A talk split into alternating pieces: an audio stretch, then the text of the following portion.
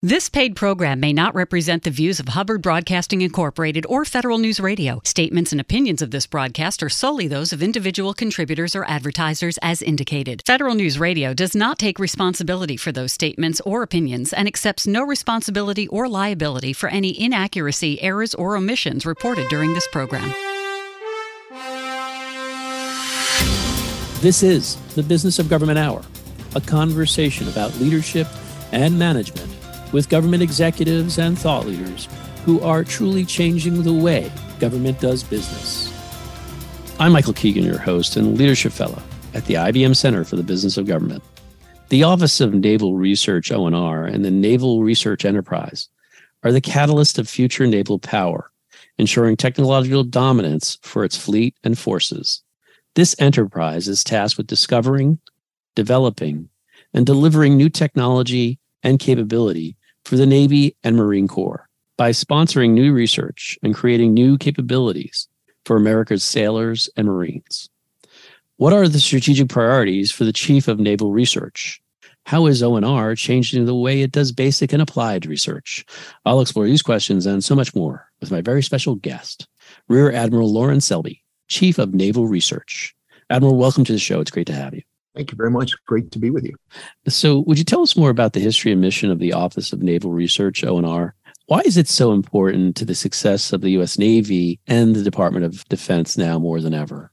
Yeah, so Office of Naval Research was actually established uh, by, uh, by an act of Congress uh, back in nineteen forty-six. Public Law five eighty-eight, signed by President Truman August first, nineteen forty-six, established this office uh, to really focus on science and technology and how it will enable kind of future naval power. And, and just to be clear, I'm the Office of Naval Research, not Navy Research. And so by using the term naval, that means I support both the U S Navy and the United States Marine Corps. So it's both organizations in the Department of the Navy. So Admiral, as Chief of Naval Research, can you tell us how your enterprise or organization is organized? What's the size of its budget and the composition of your workforce? Yeah. So as the Chief of Naval Research, I really, I really command the entire Naval Research enterprise. And that consists of not just the Office of Naval Research, but also the Naval Research Laboratory, another organization called Office of Naval Research Global, or O N R Global, uh, another organization called NavalX, um, and, and there's another organization which does highly classified work. So there's a bunch of different entities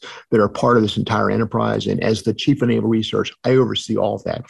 A lot of people just confused me with just leading O N R. And that's because that's kind of the vestiges of how this positioning was created. It was created back when O N R was established in forty-six, but over the years, these other organizations have been added to it. And so now it's the entire Naval Research Enterprise.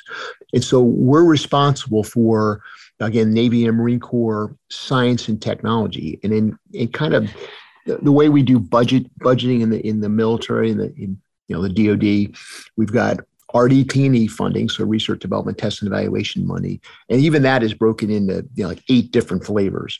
The first three flavors, which we call six point one, six point two, and six point three, which means nothing to your readers or listeners. But that money is everything from the basic research money that we give to a college or university in the form of grants to do research, uh, all the way through developing what we call advanced technology demonstrators. So it's taking that research that's done in maybe a college laboratory. Eventually you determine that there is or there is not a naval application. And if there's not, we we stop the research or we change the re- direction of the research to go in a different direction.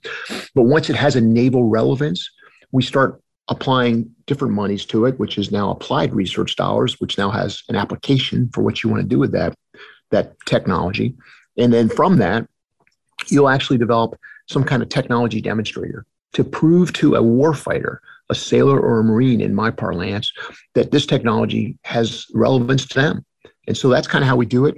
We take things take things from a technology readiness level, you know, you know, zero basically, you know, ideas, forms, so T R L one, up through T R L five or six.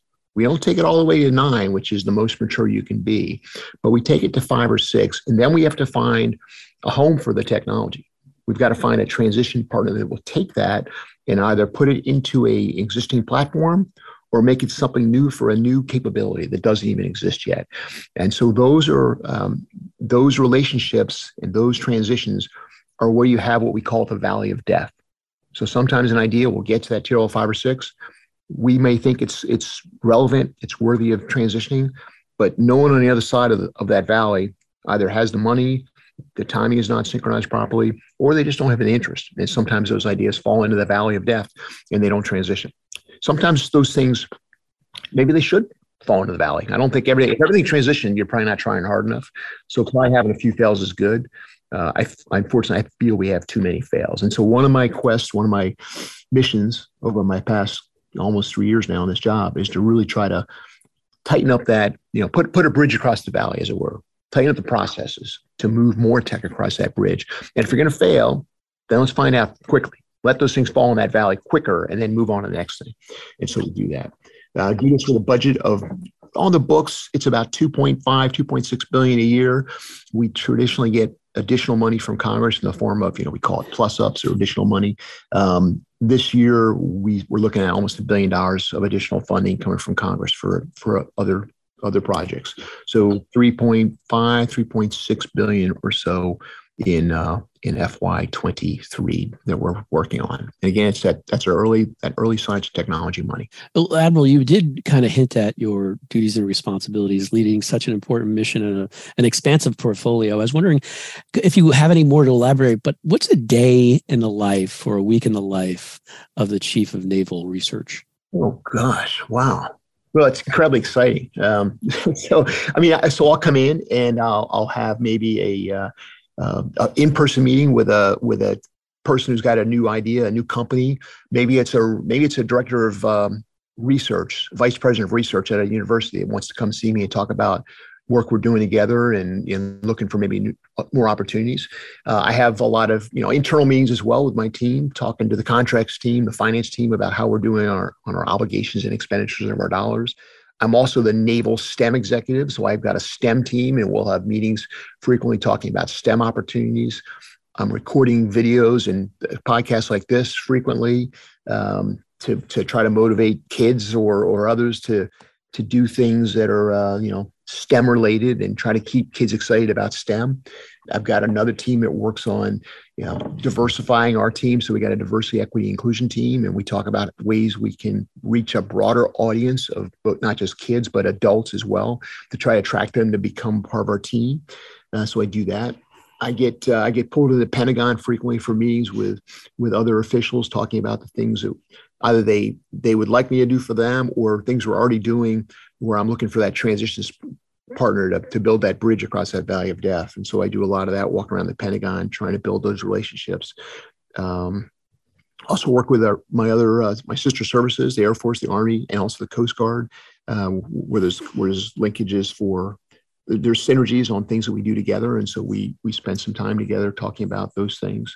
I work with the Office of Secretary of Defense, Research and Engineering. So the Honorable Heidi Hsu and her team uh, on a lot of issues, talking about things we can do up to the, you know, O S D level to support her and, and the Secretary of Defense's mission. So it's a, it's a host of things. It's a very busy day. And then I travel. I, I have uh, a fair amount of travel I have to do. Some is domestic, uh, going to see maybe some research we're doing somewhere, going to a university, going to a STEM event to see kids, doing robotics competitions.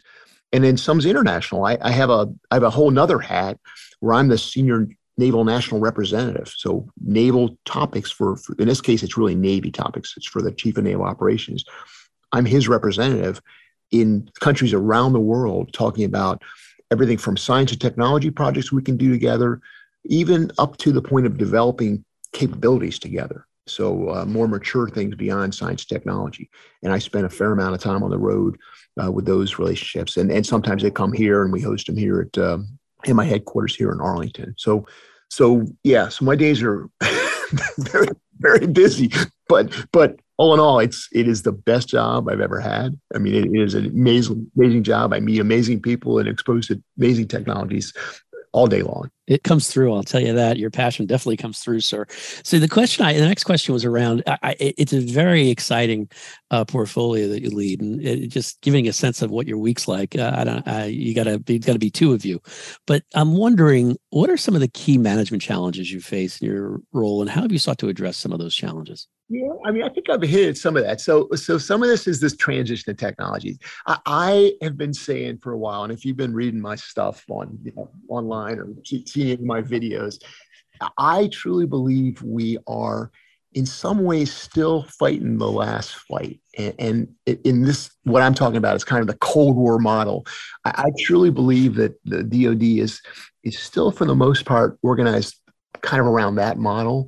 And while there's pockets of excellence trying to get us into this century, I I think we're not we're not going fast enough. And so that's, for me, the biggest challenge is, how do I, you know, disrupt our own system to look for new ways of doing business, uh, to try to attract new talent, different talent, to try to, uh, you know, convince people in the Pentagon that I can't wait until, you know, Palm twenty-five to start something that's going to change three times between today and fiscal year twenty-five if I don't start it right now.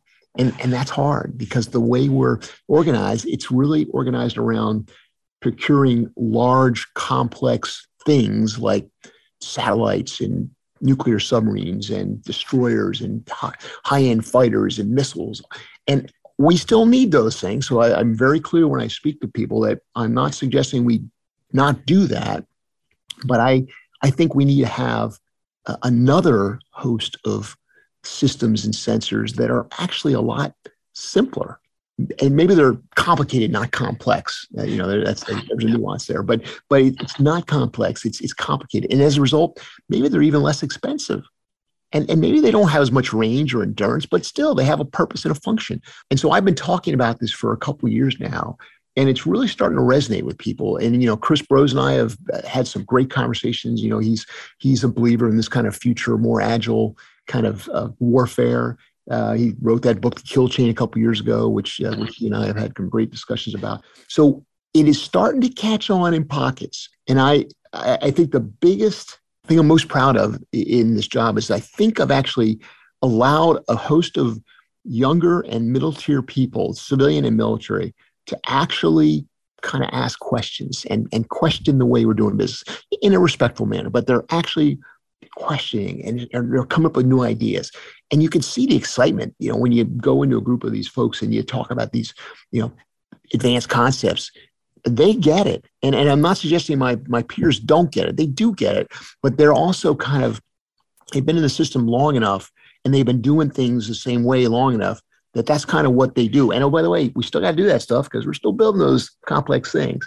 It's how do you allocate enough time in your day to also focus on these other things, which I think are tremendously impactful. And so that is one of the biggest challenges, is how do you change the system or develop maybe a, a parallel system that does these alternate kind of what, what I call the small, the agile, the many type things, while you also have another system, which is really the D O D five thousand and the acquisition system we have today that does the, the complex things. Let that system keep doing that. Arguably, it does it pretty well. I mean, yeah, you can knit knit out of here and there. But at the end of the day, you get a really capable Virginia-class submarine or Joint Strike Fighter or, you know, uh, Arleigh Burke destroyer. It does that pretty well. So let that system do that. We need something else for these other things that I'm talking about, things that are much more digitally based, software-based systems and sensors.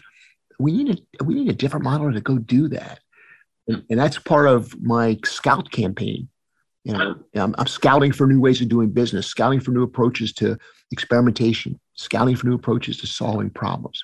You know, that's another thing I talk about a lot. We are so focused on requirements, which again, takes a year or longer to develop a requirement. You then have to budget for it. Then you have to go, you know, procure whatever you've got the requirement for. Again, big billion dollar things, that's a good process. You still want that requirements process. For most of these other things I'm talking about, We need, to, we need to become problem focused. What's the problem we're trying to solve? And then go seek solutions, many of which are potentially commercially available. And, and I don't even need to go design or build. I just go buy it and provide it to the warfighters. Hell, maybe I don't even buy it. Maybe I just contract for it, contract for the service, put that sensor in this block of the ocean and give me data. I'll pay you day for day. I mean, it's that kind of model. So I'm trying to really tilt it the way we do business to open different pathways for solving problems that the warfighters have right now that can be solved much more quickly than developing a requirement, putting it in your P O M twenty-five request, and then going through all the long stroke of things you do in the traditional acquisition process. This has got to be something different. And that's that's what I'm trying to do. Good way to segue to my next question about how you lead. And so what are some of the characteristics of an effective leader, given your background and experience? And maybe you could share with us some of your leadership principles you follow. Yeah, I mean, I think for me, um, the biggest thing that I have kind of learned throughout my life is that you, I, this is just for me, and maybe it applies to others, I have to first come into any new organization or team or any any decision that I'm leading, and I have to learn about it. I want to get, I want to get aligned to the uh, the current circumstances. So I spend a, a little bit of time just listening and learning, um, being inquisitive, asking questions, um, asking why. Ask why a lot. You know, why why we do it that way. You know, why why is it uh, you know, this then vice that. Um, I try not to be prescriptive, at least not too soon, because as soon as I'm prescriptive, you know, people just kind of tend to fall in line and do what you say. And that's, that can be dangerous if you, if you haven't taken the time to get out of the insight. So I, I find it's preferable to listen, vice to talk, initially, at least initially, ask probing questions and just listen. And I, I think I've learned that, uh, you know, from the days of commanding a submarine until now. I mean, I, I, I think that's done me pretty well. And then get to know your people and, and recognize that one of your functions as a leader is to ensure that the people that are solving the problems for you or doing different jobs for you, your mission is to support them and then remove any of the major barriers that get in their way. Um, don't, don't try to micromanage what they do. Yes, it's okay to ask them for updates once in a while and status what they're doing, but don't, you know, don't overburden them with uh, micromanagement. Uh, but really be there to remove the barriers that that get in their way, and then build teams that can, you know, solve the problems. And for me, that's always been to build kind of a diverse team, diversity in every aspect of diversity you can think of. Don't make it too big, because it gets too big, it becomes more of a committee vice a vice a team trying to solve a problem, and uh, and just unleash them on the problem. And, and kind of stand back and again look for barriers, and then go bust the barriers down, and then then get back out of the way again. That's kind of the way I do it. Um, I don't know. That's, that's, I think that's done me pretty well. And again, I, I've gotten, I really love people. Uh, I love building teams, and I love finding problems or looking for new opportunities, and then unleashing those, those teams of people to go, you know, solve the problem or to, or to help develop kind of a new, a new concept that's never even been done before. That's exciting and fun for me. What are the key strategic priorities for the Chief of Naval Research? We'll explore this question and so much more when our conversation continues on the Business of Government Hour.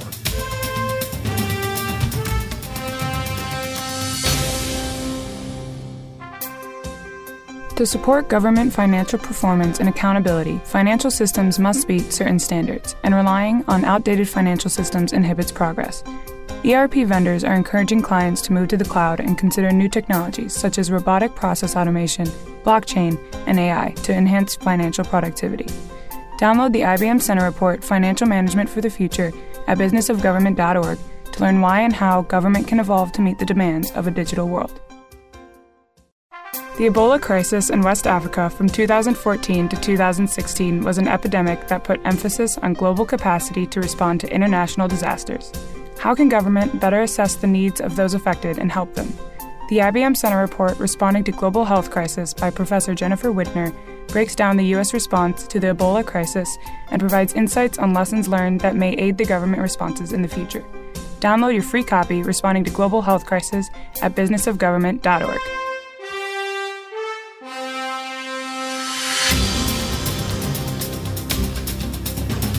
Welcome back to the Business of Government Hour. I'm Michael Keegan, your host, and our guest today is Rear Admiral Lorin Selby, Chief of Naval Research. You know, sir, as the Chief of Naval Research, you are responsible, as I say, for reimagining naval power for the future in all domains, from the ocean floor to space. And where I'm going with this is I'd love for you to outline your strategic vision uh, for your organization and the enterprise. And perhaps you could highlight some of your key priorities that make this vision that you outlined before a reality. Yeah. So again, it, it, it all starts with people. And so one of the foundations for my, you know, my strategy and my vision is to make sure that I've basically built a, a highly effective team of dedicated professionals to uh, uh, to do science and technology. Um, and in my mind, it starts in kindergarten. And so, again, the STEM, my, my hat as the Naval STEM executive is critical to that, where I, uh, I've got a team of folks here at, at O N R, in the, at this O N R headquarters that, that lead that, but then they work with the rest of the entire Navy and Marine Corps team to have STEM presence uh, at high schools and middle schools and, you know, uh, science fairs and robotics competitions across the country, sometimes even other parts of the world, to get kids excited about science.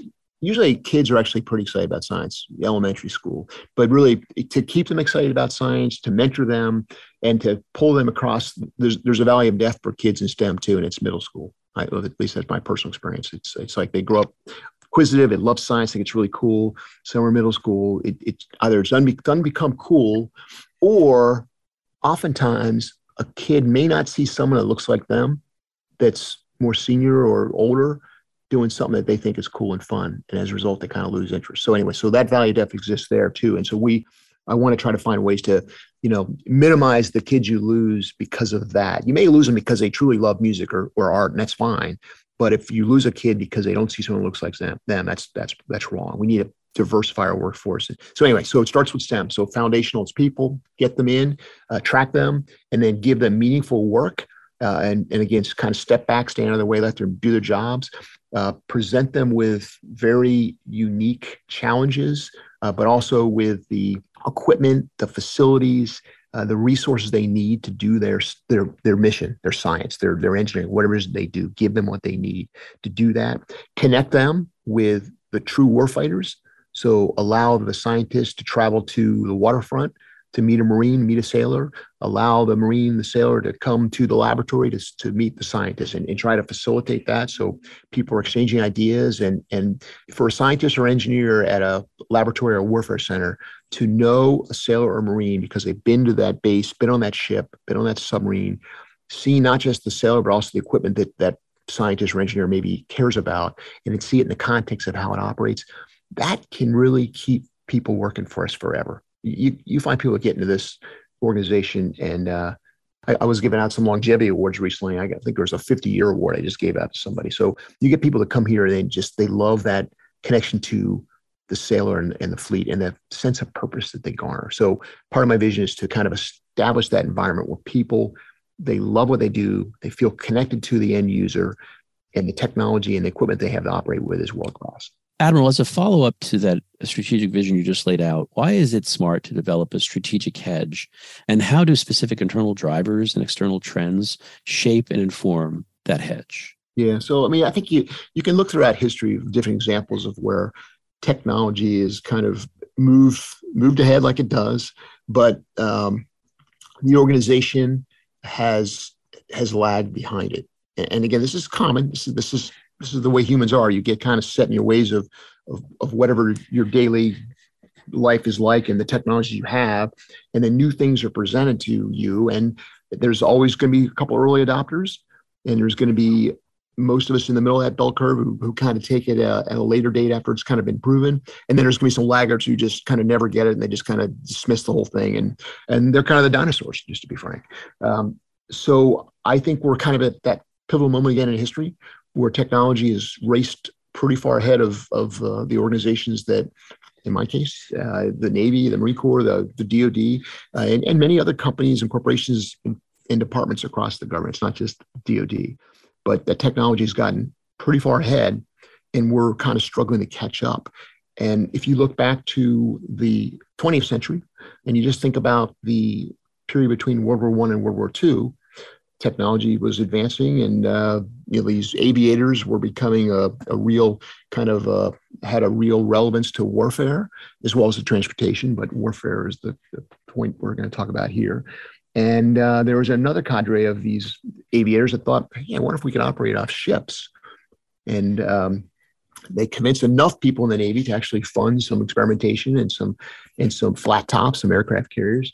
And fortunately, we were able to kind of develop a cadre of people who understood how to fly airplanes off of ships and how to employ them in warfare, because there was a whole nother cadre of folks, and it was the majority of folks, that basically said, hey, the battleships have been doing us a great service since the turn of the century, and uh, we're going to keep these things around because they're going to be the future of warfare, and we're going to just keep using these things. And if we have a, a conflict, then the battleships are going to go over there and, you know, sink, sink the enemy, and that'll be the end of the war.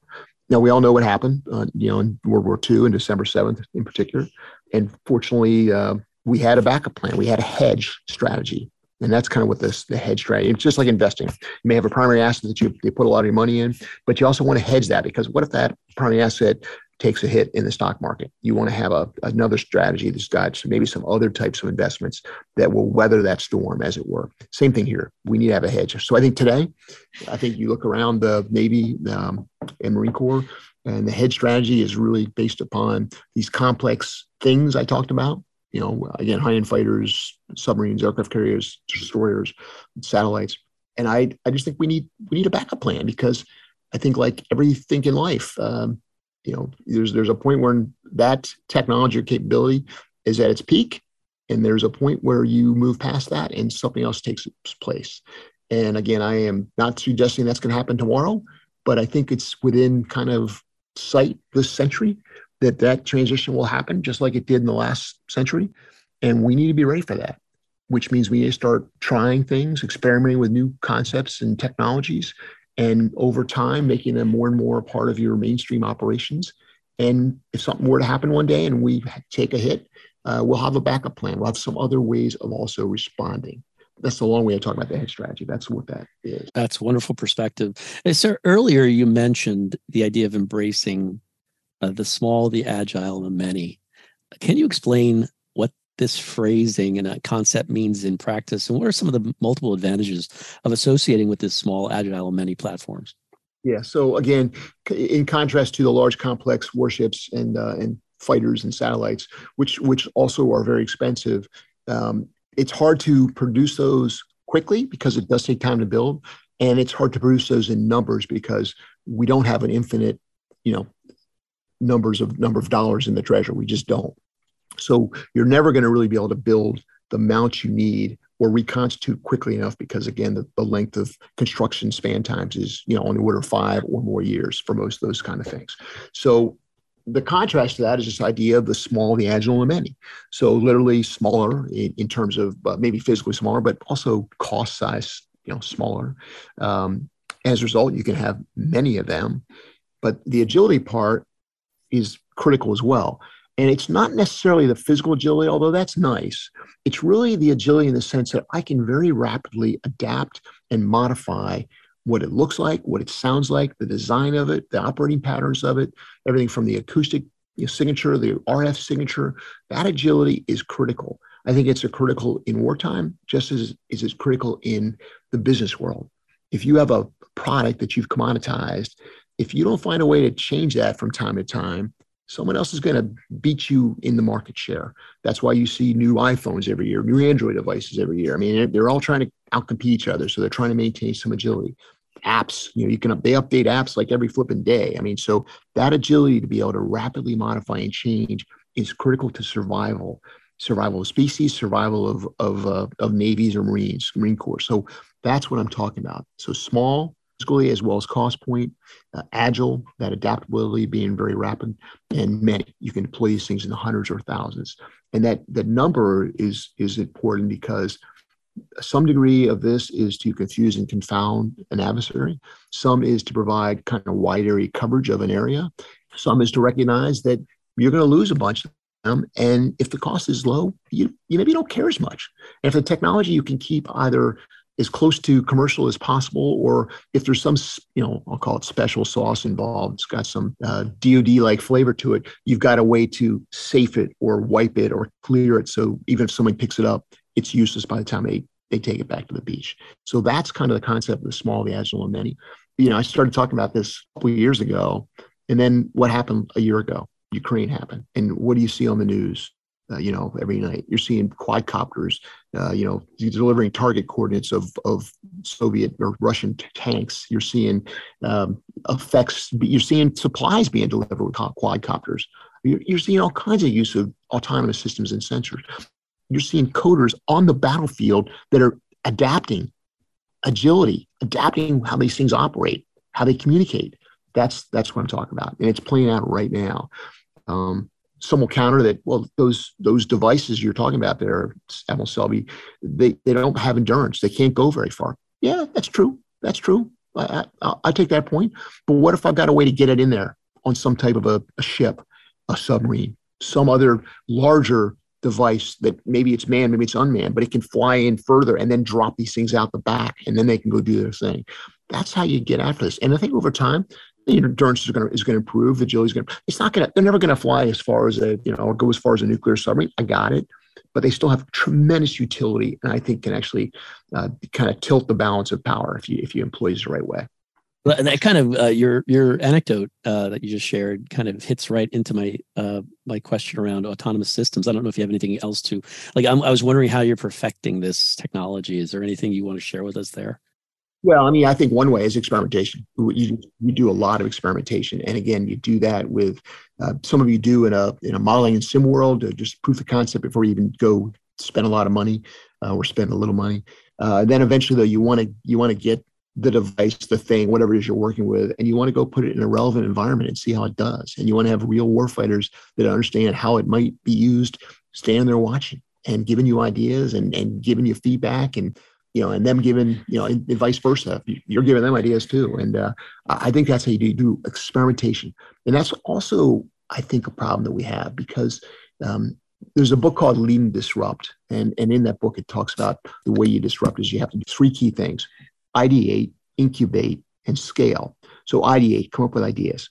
I, I think we do that pretty well. I think a lot of organizations do. We got a lot of smart folks. Those sailors and Marines I talked about, they're coming up with ideas left, right, and center. My scientists, my engineers, they come up with ideas. So we have a lot of ideas flowing. That's that's good.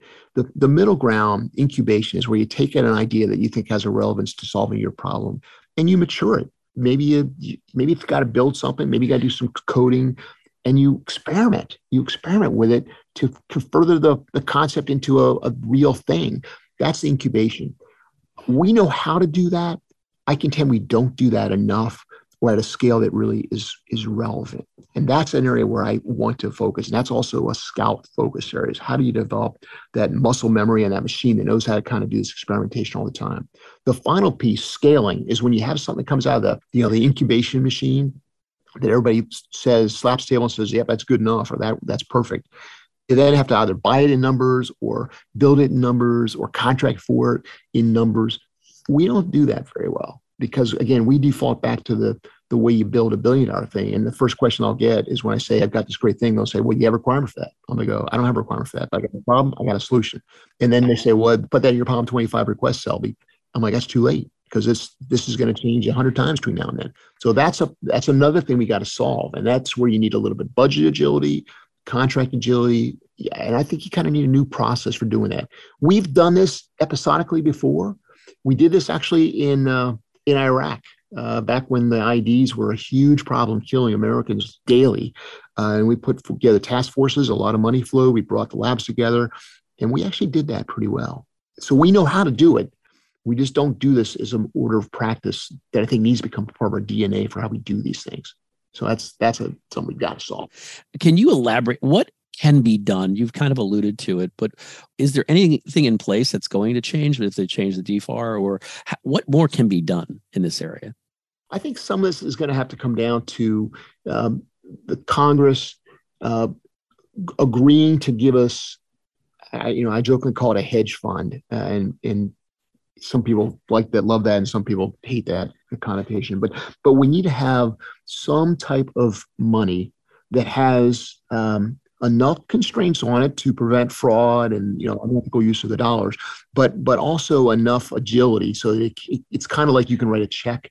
I mean, if you have a problem in your house and you and you've got to hire a plumber, you just write a check out of your checking account, right? You don't you don't have a checking account for the plumber and a checking account for the gas station and a checking account for the laundry and a checking account for the grocery store. You've got one checkbook, I, I suppose. Uh, you know, I do. In in D O D, we don't. We've got freaking, you know, we got twenty checkbooks. And, and it, if the money's not in the right checkbook to pay that bill, you got to move it. And the problem with that is it you got to get so many people to say yes, and many don't, that you invariably can't move the money in time to to fix your problem. before it's O B E, or you become over, you know, you become overwhelmed by it. That's got to, we've got to fix that. We have to fix that. Well, we, everybody, everybody always likes to say, well, we need acquisition reform. I'm like, no, no, let acquisition do what it does well, those billion dollar things. Keep it doing that. This is something different. This is something else. And, and I don't think we've got it. And this is where you get all these things like Strategic Capability Office and D I U and NavalX and AFWERX, and you get all these different innovation, you know, things trying to do this. But none of them really, at the end of the day, really have the pot of money that's got that agility tied to it. I mean, again, they, they maybe do pieces of this in a small scale, but nobody's really scratched this yet and gotten this to the scale that really matters. God, we've got to solve that. Fascinating. Absolutely. So the next few couple of questions, sir, I have around uh, sort of capabilities. And where I want to go is quantum first. Uh, quantum technology is a lot of promise uh, for fleet deployment. What are you doing in this area? And perhaps you could explain to us the implications of advancing in this technology. So we're, we're doing a fair amount. So let me just be clear. We're not doing quantum computing. Okay, that's that. Others in the government are doing that. And so we're going to let that that be done in other parts of the government, and we're going to watch that. But we're looking at what's the impact of quantum computing going to be on algorithms. So quantum algorithms is something we're looking at. What, what does that even mean? How do we do it? Who should do that? Um, quantum sensing, quantum, for, for instance, sensing uh, magnetic anomalies, sensing inertial uh, movement of a, of a platform, um, quantum timing, quantum clocks. So we've got a quantum clock initiative we're doing for O S D right now. And then quantum communications and quantum networking. So the Naval Research Laboratory just started kind of a new quantum capabilities uh, center for, you know, for, for the Naval Warfare Centers. N R L, Naval Research Lab right here in D C, is going to basically uh, be kind of the focus area for me for, for quantum activities for the Department of the Navy. They've got a team of incredibly talented scientists that have been actually working quantum for years. And again, mostly sensing and timing areas. Uh, and that is that is going to continue. They just started some quantum networking initiatives with other agencies in the D C area, where we've got some, some unused fiber optic cable between facilities, and we're going to do some quantum network testing. So really exciting stuff. Tremendously impactful, I think, going forward. Um, even it's just the sensing and the timing. If you can, you can get even another order of magnitude of accuracy out of an inertial measurement unit, you can potentially prolong the amount of time you stay underwater for a submarine, for instance. Uh, so all of this has tremendous warfighting impact. Um, and then quantum computing. I mean, once once that becomes more mainstream, uh, the algorithms that will ride on those computers, whether it's to do A I or, or the other types of optimization problem solving, uh, could be tremendously impactful. And uh, there's folks at N R L that are already starting to think about that as well. So uh, quantum is, uh, I think, what I would consider three kind of pillars or areas that I think the U S and our like-minded allies and partners need to become kind of the fa- first or fastest movers on. How is the Office of Naval Research changing the way it operates? We'll explore this question and so much more when our conversation continues on the Business of Government Hour.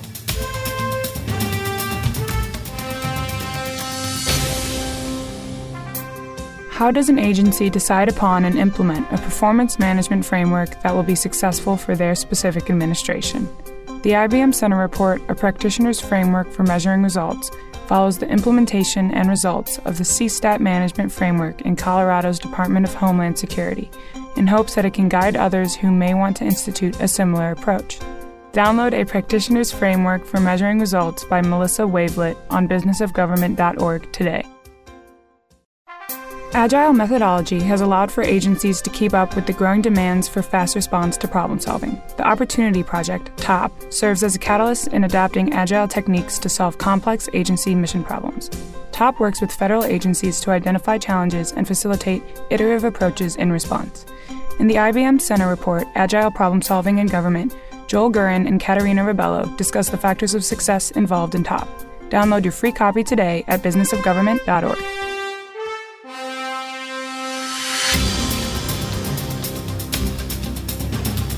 Welcome back to the Business of Government Hour.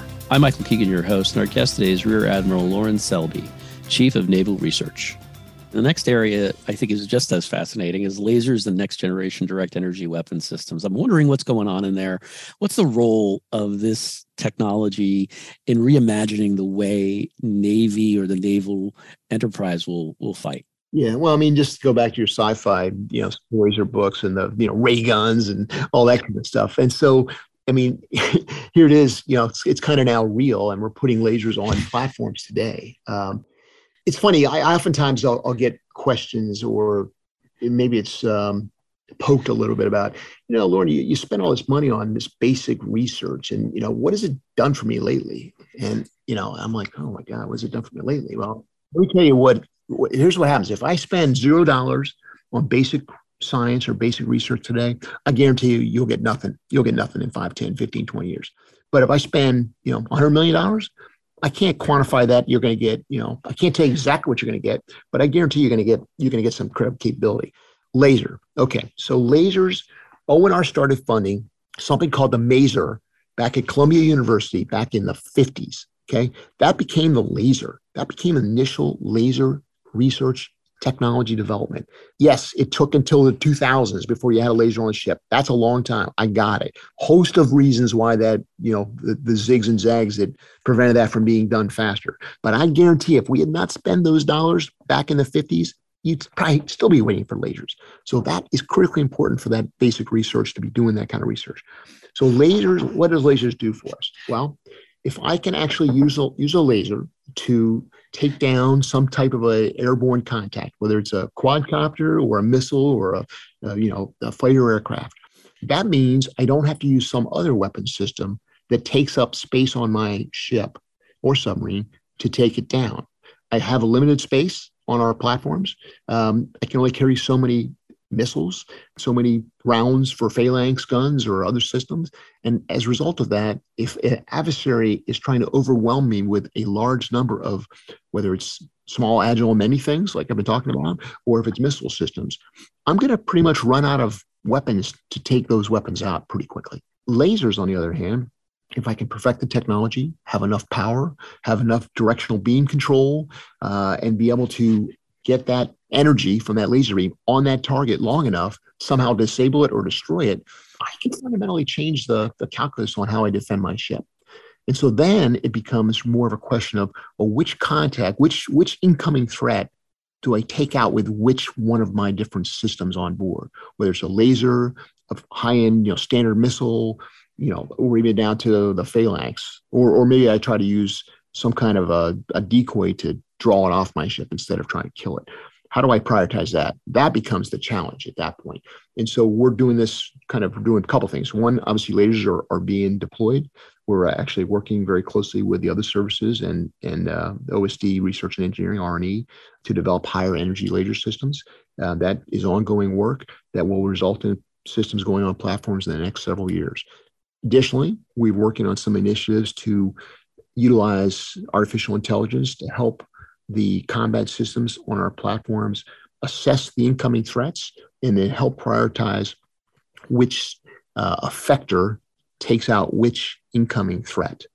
And again, if you leave it up to the human to decide, you're going to basically, you know, try to kill everything as far away as you possibly can, which means you're going to have a lot of leakers and a lot of others that are going to get through. Uh, if you make this an optimization problem, then you may have to actually wait until some of these threats get really close before one of your systems takes it out, which is going to be very hard for the human to do on his own or her own volition. So if I can have the A I help me prioritize, and in some cases, even take my hands off the trigger, as it were, and let it just do what it does to take out the threats in an optimized way, much better chance that you'll survive that engagement. And so we're working on that as well. Fascinating. I want to switch gears from laser and quantum to additive manufacturing and talk about what you folks are doing in groundbreaking advances in this area. Maybe perhaps tell us a little bit about the Lightweight Innovation for Tomorrow, Lyft Metals Manufacturing Institute. And, and, and then I have another follow-on question from that. Yeah. So, I mean, advanced manufacturing, additive manufacturing, whatever you want. I, I like to call it advanced manufacturing because it takes into consideration all kinds of different technologies. Um, Transformational, uh, as you can imagine. Um, when I was a chief engineer, my last job over at N A V C, um, really started getting in this whole world of, of A M and what's happening in that arena. Um, has the potential to totally transform the way we uh, obviously manufacture weapon systems. It has the ability to allow you to create shapes and forms, physical objects that you just cannot manufacture any other way. Um, that's incredibly exciting. That can result in everything from greater increased strength to reduced weight it's just tremendous opportunity. It's just, it's convergence of cyber and physical that's really just transforming the world right now. Um, brings in the best practices of digital engineering and digital design, marry that up with uh, advanced manufacturing, and then you can accelerate maybe some aspects of your design process. You can optimize kind of the physical structures that you're creating with these, these new techniques. Uh, just incredibly exciting. So everything from ship repair, if you've got obsolete parts or components, maybe you can print them instead of actually having to go find something that's close and then tweak it or modify it uh, if it's not existing in the stock system. Maybe you can just go print it out. So a lot of huge potential here for logistics, because maybe I'm just shipping powder around the Pacific instead of fully formed valves or components, which is probably easier to do. So anyway, that, that's very impactful. Lyft is a, is kind of a collaborative effort we're doing with, with other services, other parts of government, to really kind of get after how we innovate in this kind of advanced manufacturing space. So it's kind of a public-private partnership between D O D, industry, and academia, bringing kind of the smartest metallurgists, the smartest, uh, you know, metallurgists and, and uh, machinists together to show how we can actually develop, again, maybe things we've never even imagined you could produce with these devices, or replace existing components with maybe even better, stronger components made with unique properties and unique materials. So really exciting. One of the aspects, you know, as the former Chang, one of the things that concerned me, and, and still is a concern, but, you know, we can overcome it, is that we've got, I mean, thousands of years of experience with, you know, traditional irons and steels and, you know, things we've been working since the Iron Age. Okay. And so we know how those material properties, you know, we, how they perform under stress, under strain. Uh, we know how they crack, when they crack, how they react in, when they're exposed to corrosive components like seawater or acids or, you know, whatever. When you manufacture something with a, a you know, advanced manufacturing technique, especially additive manufacturing, the structural properties of the material can be, can be totally different. In fact, you can blend materials in ways you cannot do in any other way. The orientation of the build of the print component can change the structural properties in different axes and different orientations. And so we have got to figure out, how do we characterize these components to assure ourselves that when we put it on a plane or on a submarine, that it's going to perform the way you would have expected a traditionally manufactured component to perform, or maybe even better. But how do you prove that to yourself? And that that's going to take a little bit of effort. But organizations like Lyft, other um, America Makes, these organizations are trying to get after that. Good news, aviation, commercial aviation is looking at this really hard, as is automotive manufacturing. So they're starting to gather data. They're starting to do testing. We've got to work this together as a team. It cannot cannot be any single organization doing this. It's just, it's too gargantuan a project to do. But it's, it's so impactful that it's it's a it's a must do. It's an absolute must do. Excellent perspective. I want to switch gears a bit and, and get to the idea you've mentioned. You know, um, data is the new oil and software is the new steel in this environment. So I was wondering, how has the adva- advent of digital systems fundamentally changed the design capabilities and principles on which organizations must operate to be successful in a di- digital platform, and more specifically for the for the na- naval research? How has it transformed from a requirements checklist type mindset to one that seeks to solve problems? Yeah, yeah. So, so if you think about kind of the the world that uh, we used to live in, where literally you were developing p- blueprints, and you were having to take a blueprint and then by hand basically transcribe from the blueprint to another document that got translated down to the shop floor, where a machinist was then on a lathe maybe or in a drill press maybe manufacturing components to make the end device that that blueprint is is calling for you to build. Okay, and that's the way we did it for thousands of years. I mean, I mean that's the way we did things, and uh, and that all fundamentally has changed over the last twenty-five, thirty years, maybe forty years. You know, since the eighties, somewhere in that, it started changing.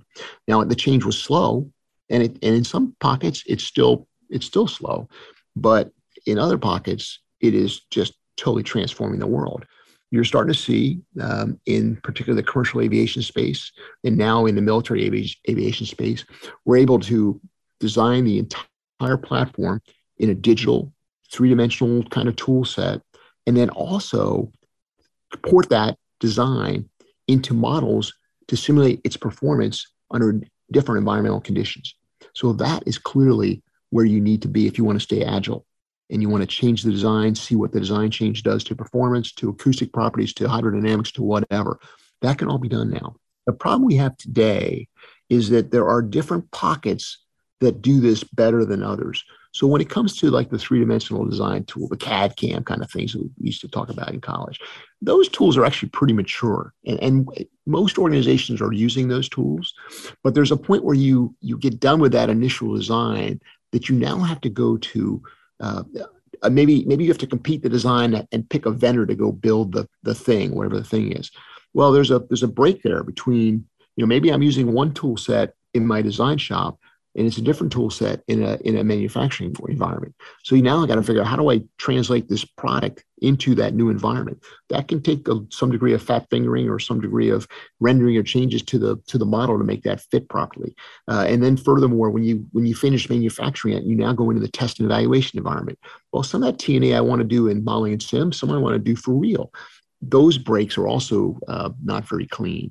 And then finally, when you get done with delivering the system, the ship, the platform, the weapon, whatever it is, you now have a, a many years of keeping that thing in service and doing maintenance and maintaining it. Yet another set of tools might be involved. Another set of vendors might be involved in those tools. And so we've not yet completed what I call the digital thread. So that thread that goes from initial concept refinement, you know, back of the envelope, back of the napkin kind of design things we used to think, talk about when the, the aha moment occurred when you were, you know, sitting in a restaurant with a friend and you all of a sudden have to scribble on a piece of paper this concept or this picture of what you think this thing could be, um, to the point of actually delivering and maintaining that device. That is a complete, that needs to be a complete digital thread. And we got to figure out how we do that. How do you handle the fact that you are going to have different vendors, different contractors? You're going to have different tools. We've got to build this more continuous process so you can really have that total agility throughout the life of that platform. And again, you're starting to see this come together. Uh, it's a little kludgy still. And this is where you need organizations like uh, NIST, National Institute of Standards, to help us drive those standards across the whole of government, whole of industry, to drive that commonality. And so that's starting to happen. Um, and I think once that kind of uh, gets in lockstep, as it were, it's going to be amazing how fast we can actually go with some of these designs and change the designs. There, there may still be a penalty for the manufacturer, particularly if it's like a large, complex thing where you have to put a ship in dry dock or you've got to bring a plane into a hangar and take it apart. There's going to be some time penalty for that, but it'll still be far faster than it is today. So that's kind of what these digital tools for you. Then you bring in things like advanced manufacturing, digital twins, where you're able to monitor how a tool or the device or the generator should operate in a perfect environment compared to how it's operating in real life, and look for the divergence and the differences, and then go find out why there's differences from the, you know, the perfect environment to the the current environment, and then react accordingly. Maybe you got to do some kind of maintenance. Maybe you got to replace something. Maybe you just have to alter the, you know, the fuel, fuel to air mixture. I mean, it can be all kinds of things, but that, that digital twinning gives you those kind of capabilities as well. So it is transforming the world, and it's incredibly exciting. I think we're still kind of on, watching this, this wave is kind of, we're still, still kind of on it. We're not, we haven't gotten through the wave yet, but it's exciting, tremendously impactful. And it's going to change every aspect of our, our lives. So the, the cyber and physical domains, as we've seen, are increasingly intertwined. What is what are you doing in the area of maintaining operational dominance in the cognitive domain, or what you call decision superiority? Yeah. So I so I truly believe, again, there there's um, um, there's an abundance of information that is bombarding uh, the human operator every single day. I mean, we, you, you feel it in your personal life. I mean, just think about your your daily your daily life with the emails, your you know, popping your inbox box continuously. And if you're on social media, the social media feed that you keep seeing continuously, and you can very quickly become overwhelmed with that bombardment if, if you allow yourself to be. And if you are just kind of willing to kind of just let it ride, as it were, and just like, ah, whatever, then you're going to miss something. That's the other danger. There's going to be some critical email that comes in that you're going to miss. So how do you utilize the best of, of A I to help kind of offload what I would call the the dull and dirty and tedious work, and allow the, you know, and so let the machine do the things the machine does well, but allow the human to do what only the human can do, at least up till now, which is kind of more of that abstraction, abstract thinking. So let the machine kind of declutter your inbox, declutter your life, and present you with the things that only you should be acting upon, and only you are really tuned to actually do. That's kind of what we're trying to get after. I mean, you can kind of think back to John Boyd in his OODA loop when he really came up with this idea of observe, orient, decide, and act. Um, and, and even that is very simplistic. In fact, if you go Google John Boyd, there's a whole host of papers you can you can find from him, which are fascinating. And OODA loop is just, it, it dumbs it down beyond belief to what he really was getting after. But if you just take that as a simplistic starting point for this discussion, the observe part is really your sensors, whatever sensor you have that are observing the environment and bringing that information back to you. So the orient and decide part of the OODA are the key pieces that I'm getting after. So observe sensors, got it. We, we got those. But then how do you orient yourself to the environment that you're in, to the situation that, that you're being presented with, with the objectives that you have in mind? How do you do that? And then how do you then decide on what the action you're going to take is? And then finally from that, Uh, you know, there's there's obviously the action that occurs. But if you just look at the, the, the middle two parts of that, so the orient and decide, how can I utilize the machine to help me orient myself more quickly? And again, all you got to do is be a little bit quicker than the adversary. That's that's true in business and banking as it is in warfare. If I'm a little quicker, and I'm I, I call it righter. I'm I'm, a, I'm more right than you are. It's just maybe, maybe I'm not always right, but if I'm righter than you are uh, and I'm quicker, I have a chance to maybe have the upper hand. That's what, that's kind of the concept of decision superiority. How do we do that?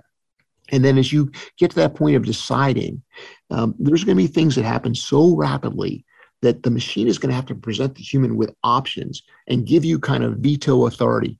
Before that machine takes an action, you get a chance to say yes or no. If you say no, no action happens. But if you say yes to the action, the machine takes over again, and at machine speed, it directs the action. Whether it's firing a missile, firing a laser, maybe it's just turning left to, to avoid a collision, whatever whatever the action is, that has to happen at machine speed. Because again, you need to shave off as many micro or milliseconds as you possibly can in that decision to action space to gain an upper hand over the adversary. That's what decision superiority is trying to get at. Yeah, wonderful perspective, sir. I just have one more question for you before we close. Uh, what advice would you give someone who's considering a career in public or military service, sir? I would say there, there's nothing more rewarding uh, than, uh, in my so in my case, military. I'm biased from, from biased, uh, but I, I think there's nothing more rewarding than than serving your country. And you, you can do that as a civilian or an active duty member like myself. You're serving the nation, the people. You are defending the ideals that are be still held in the Constitution uh, from our great nation. We need bright, smart, energetic people in our team across the spectrum, whether it's, again, as a civilian or as a military member. The work is impactful. Again, if you if you get connected to a warfighter or or someone on the, the what I call the pointy end of the spear, uh, and you, you develop kind of a personal relationship with that person because you understand his or her problem and you then want to be a part of helping solve it, there's nothing more rewarding than that. Admiral Selby, thank, thank you for joining me today. But more importantly, sir, I'd like to thank you for your dedicated service to the country. Thank you very much. It's been an honor. This has been the Business of Government Hour, a conversation with Rear Admiral Lorin Selby, Chief of Naval Research. Be sure to join us next time for another informative, insightful, and in-depth conversation on improving government leadership and its effectiveness. Until then, subscribe, download, and listen to the entire interview at Podcast One, iTunes, or on your favorite podcast app. And as always, at business of government dot org. For the Business of Government Hour, I'm Michael Keegan, and thanks for joining us.